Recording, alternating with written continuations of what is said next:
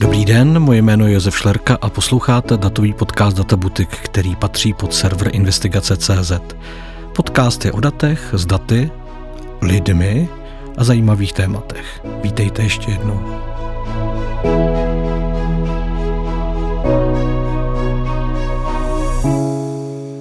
Dobrý den, milí posluchači, já vás vítám u dalšího dílu podcastu Databutik. Tentokrát trošku vystoupíme mimo řadu a budeme se věnovat jednomu jedinému specifickému problému a tím problémem je takzvané stropování cen energií. Mým hostem je dneska Filip Pertold, ekonom, pracovník think tanku eh, IDEA při CERG. Filipe, ahoj. Ahoj. A začneme rovnou eh, výchozí situací. Ceny plynu a energií jsou vysoko. Z pohledu ekonomie je vlastně úplně jedno. Eh, proč? Protože už jenom to, že jsou drahý, znamená, že někde chybí. Tohle je výchozí situace, ve které jsme. Média plní titulky o tom, že eh, firmy nepřežijí, lidé budou mrznout eh, a v tuhle chvíli se vláda rozhodne něco dělat. Než se dostaneme k tomu, co udělá a co udělala, začněme tím, co může dělat a jaký vlastně má možnosti na stole a eh, na základě čeho z nich má vybírat. Tak já zkusím vystoupit z těch politických not a budu mluvit čistě jako ekonom a, a, a pokud by vláda brala v potaz pouze jakoby ekonomickou efektivnost té pomoci a potom se můžeme obrátit to, co je jaksi politicky možné a, a tak dále, ale já bych to spíše radši nechal pro politologii, začnu u těch, těch ekonomických argumentů. Uh, jak jsi správně řekl, máme něčeho málo, ale zároveň to všichni potřebujeme. Uh, to znamená, to, to, jsou ty energie, ať už je to teda z plynu, nebo, nebo je to teda elektrická energie vyráběná nějak jinak. A, a teď, ale a ta vláda de facto řeší ten problém, jak pomoci lidem. A teď to, co by řekl klasický ekonom jako Milton Friedman, by řekl, neřešte ceny, řešte to, že lidé nemají peníze. A to má řadu implikací pro to, co by ta vláda měla dělat. A proč, by to, a proč to ten Milton Friedman takhle říká? No, on to říká proto, že vlastně chceme, aby lidé reagovali na ty ceny svým chováním, ale zároveň říká, chápu, že když je to statek, který všichni potřebujeme, tak ho potře- tak, eh, tak nějakým způsobem chceme pomá- pomoct. Takže jakým způsobem pomoct?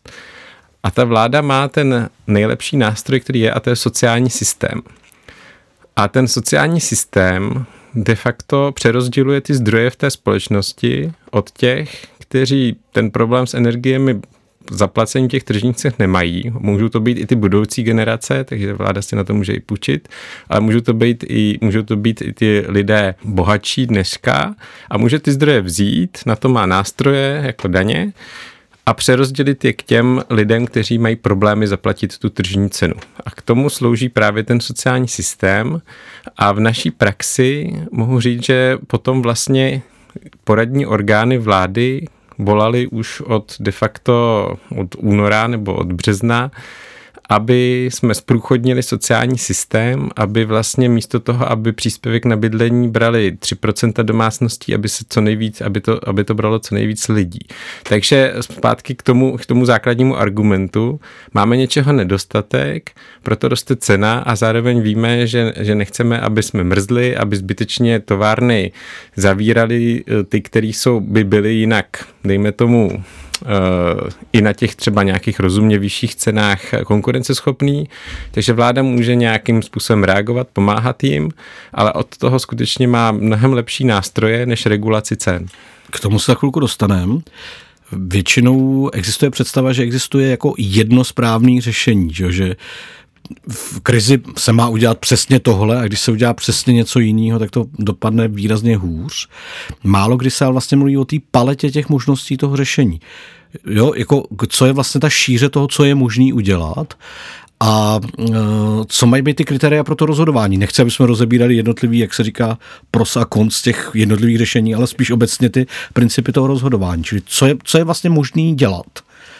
A čím se řídit? No, uh, opět necháme stranou politický marketing a půjdeme k tím ekonomickým argumentům. Takže co se týče těch možných, všech možných nástrojů, která ta vláda má na dispozici, tak bych začal od těch nejméně drahých až k těm nejdražším. A ty nejméně, ta nejméně drahá je vlastně cílená pomoc lidem, kteří mají problémy, opravdu velké problémy s tím uh, vlastně ty tržní, s těm tržním cenám dostat a dostali by se jinak do chudoby, ztrátili, ztráceli by bydlení, děti by nechodili do školy, protože by se museli uh, stěhovat rodiny a tak dále.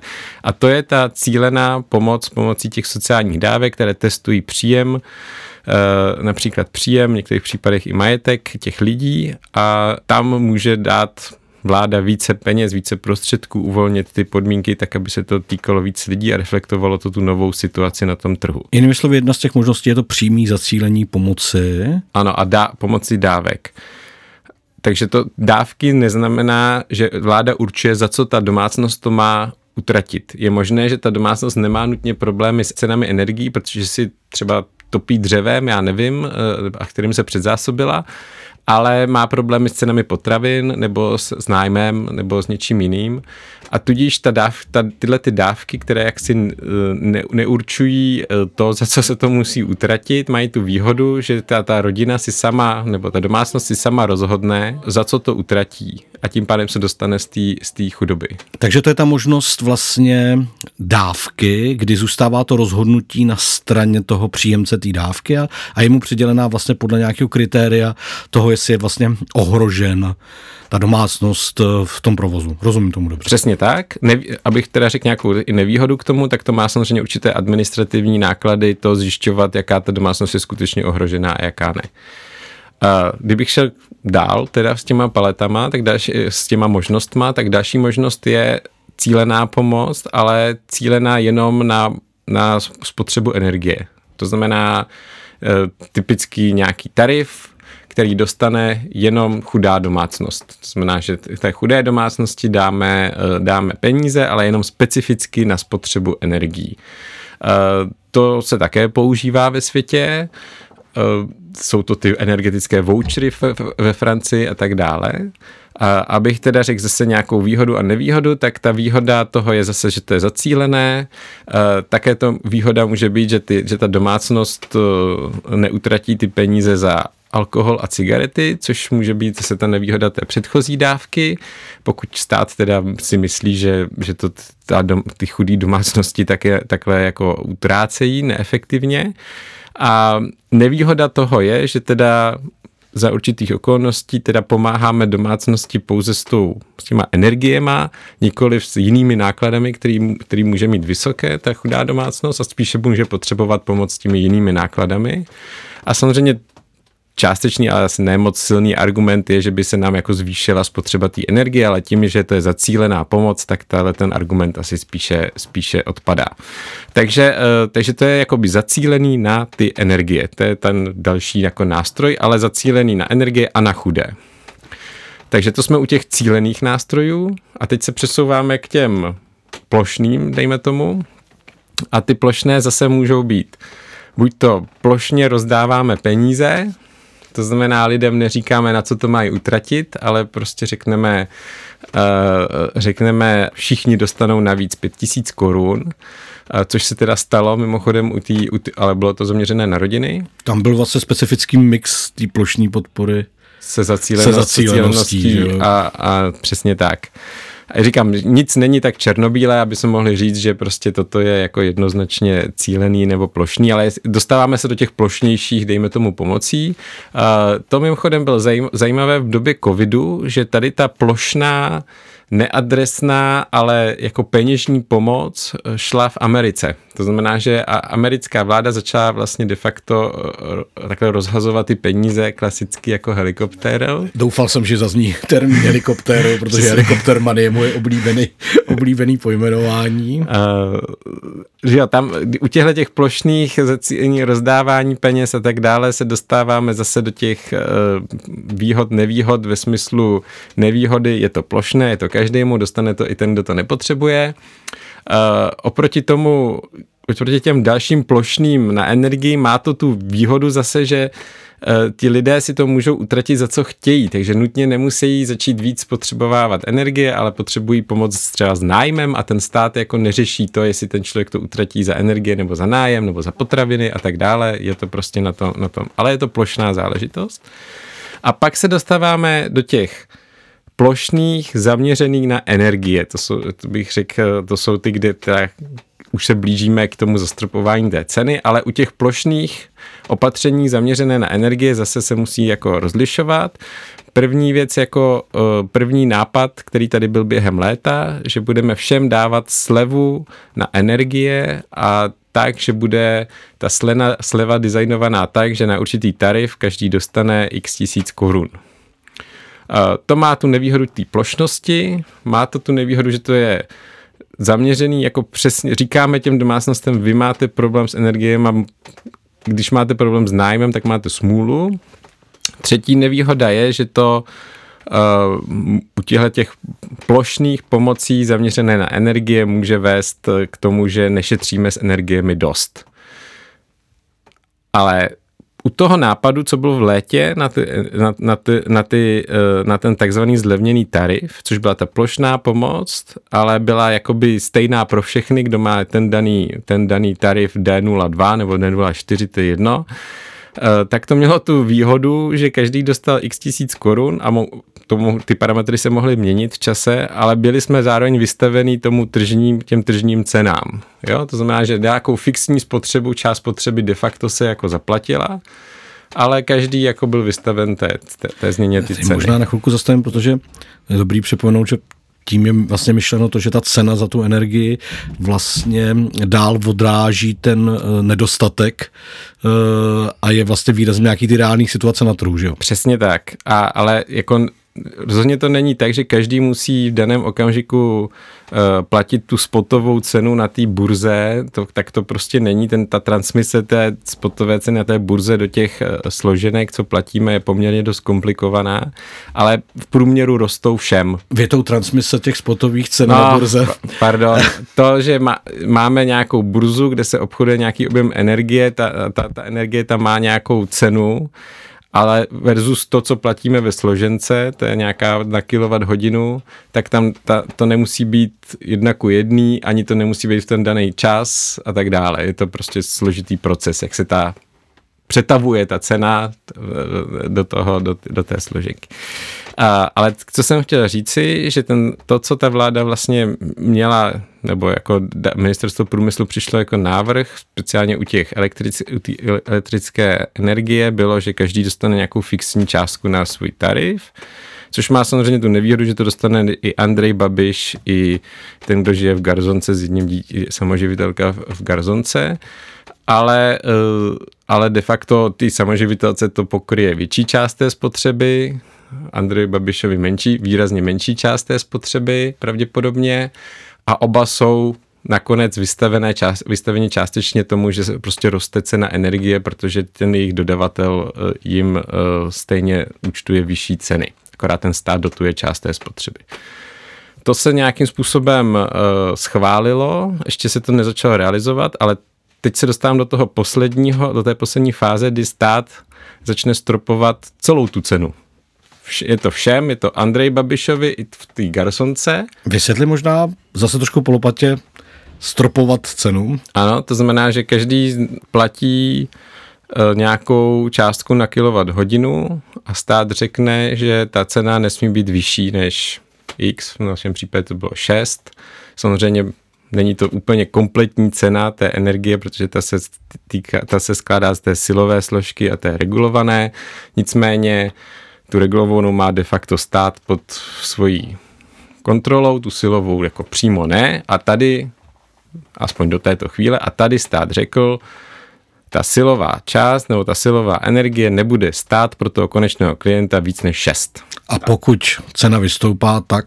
Tak to stát zaplatí. To je důležité tam říct. Takže pokud, pokud ten dodavatel té energie musí zaplatit více, než je těch 6 za to, co, za, za, tu, za tu energii, kterou dodává tomu klientovi, tak stát mu zaplatí ten rozdíl.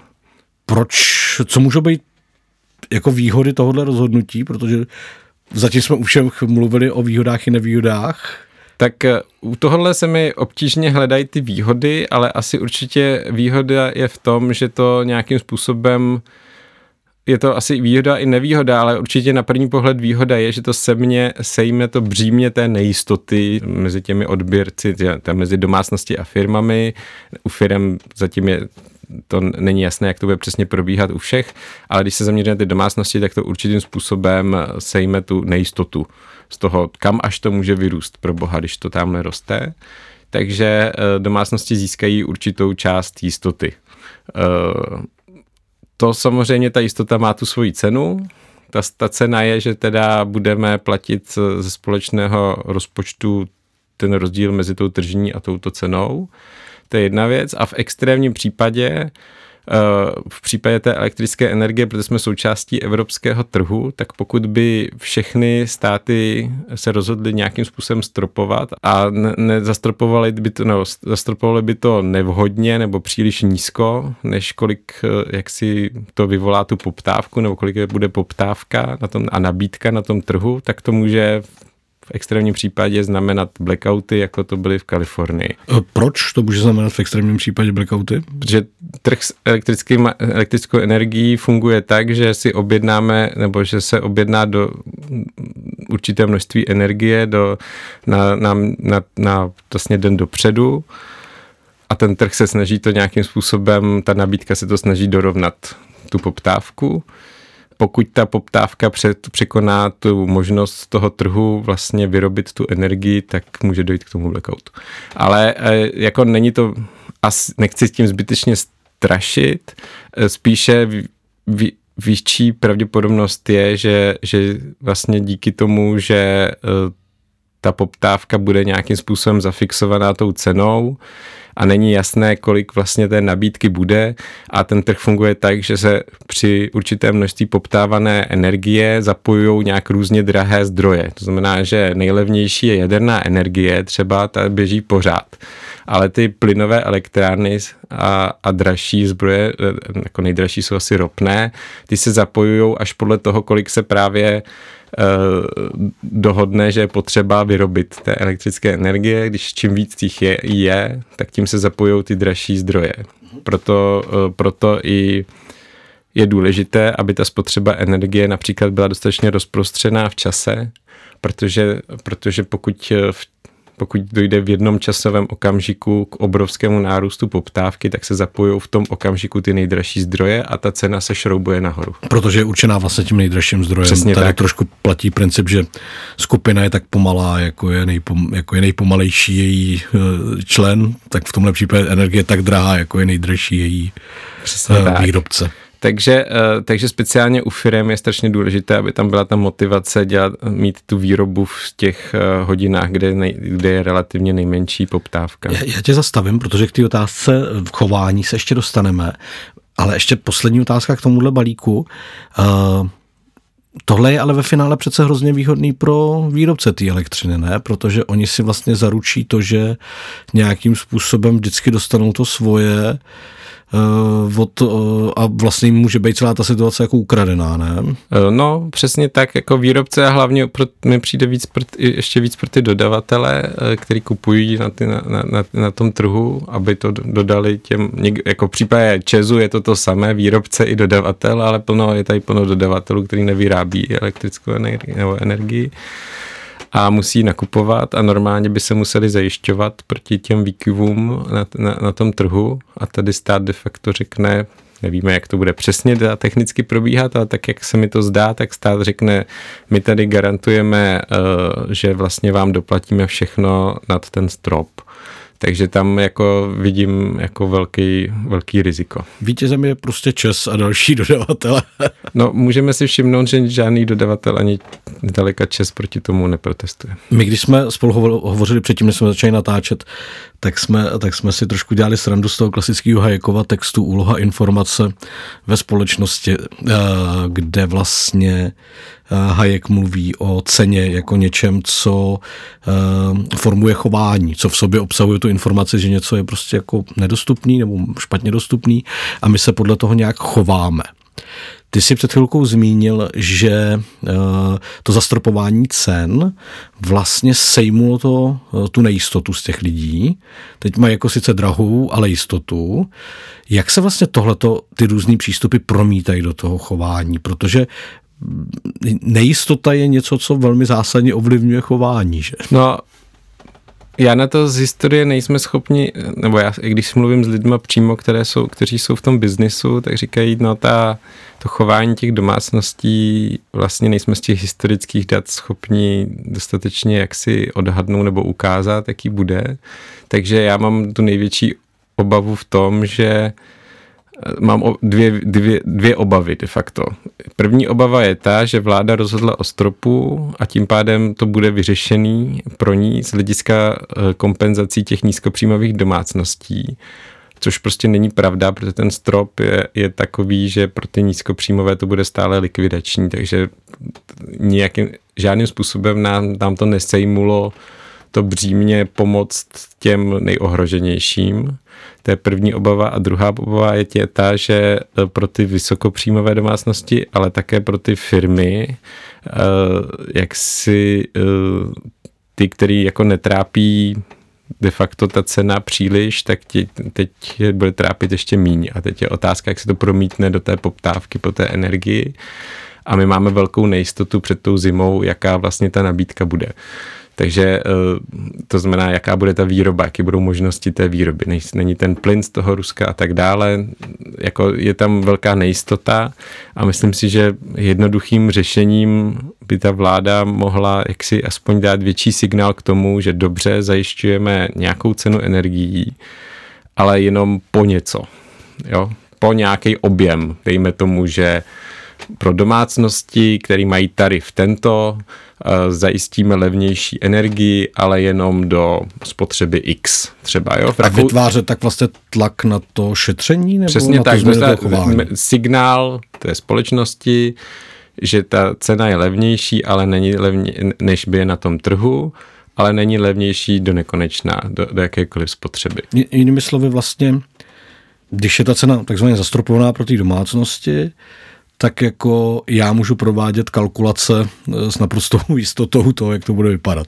Ve chvíli, kdyby tam ten, ten strop nebyl, tak bych musel kdyby v těch kalkulacích zohledňovat nějaký jiný věci. Ano, já chápu, že každému je potřeba zajistit nějaký objem spotřeby, aby prostě neskrachoval nebo prostě nešel do toho, ale můžeme říct, jaký ten objem spotřeby uh, jsme schopni nebo ochotní za tu cenu dodat a vystavit těm spotře- vystavit ty spotřebitele alespoň částečně pro nějaký objem spotřeby té, té tržní ceně. To myslím, že by byl jako fakt jako rozumný kompromis.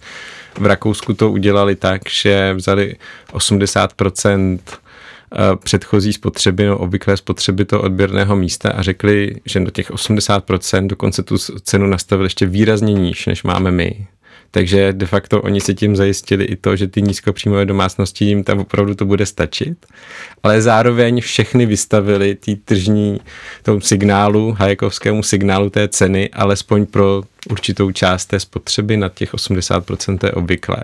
A to si myslím, že jako hodně inteligentní nástroj, jak řešit ten problém pomoci zároveň, plošné pomoci. E, politicky je to poměrně dost jako i bych řekl, docela dobře prodatelný a zároveň, zároveň tam to má určitou komponentu toho, že jsme vystavení, že prostě, že jsme vystavení tomu trhu, tomu signálům té ceny.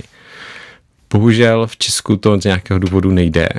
Jsme u data boutique, tak můžeme říct, že jeden z problémů je, že neumíme propojovat registry v Česku, takže v Česku neumíme propojit prostě registr s odběrnýma místama, s registrem daňovým sociálních dávek a tak dále, což by nám jako hodně pomohlo a, a také by jako byl, byl ten stát schopen, kdyby ty data měl od těch odběrných míst designovat i takovouhle, takový jako inteligentnější přístup eh, k tomu, jak pomáhat vlastně. Jo.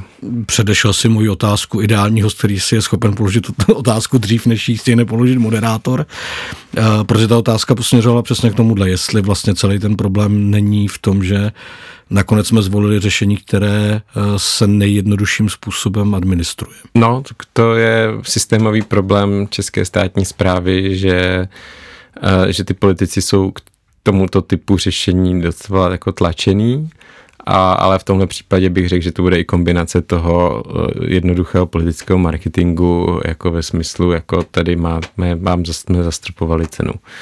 Jo, ale, ale ten systémový problém, že ta státní zpráva nechce měnit nic a nic se snažit víc, než je potřeba, je tady dlouhodobý. No. Zvolili jsme uh, méně efektivní řešení, ale za to dražší se skoro zdá.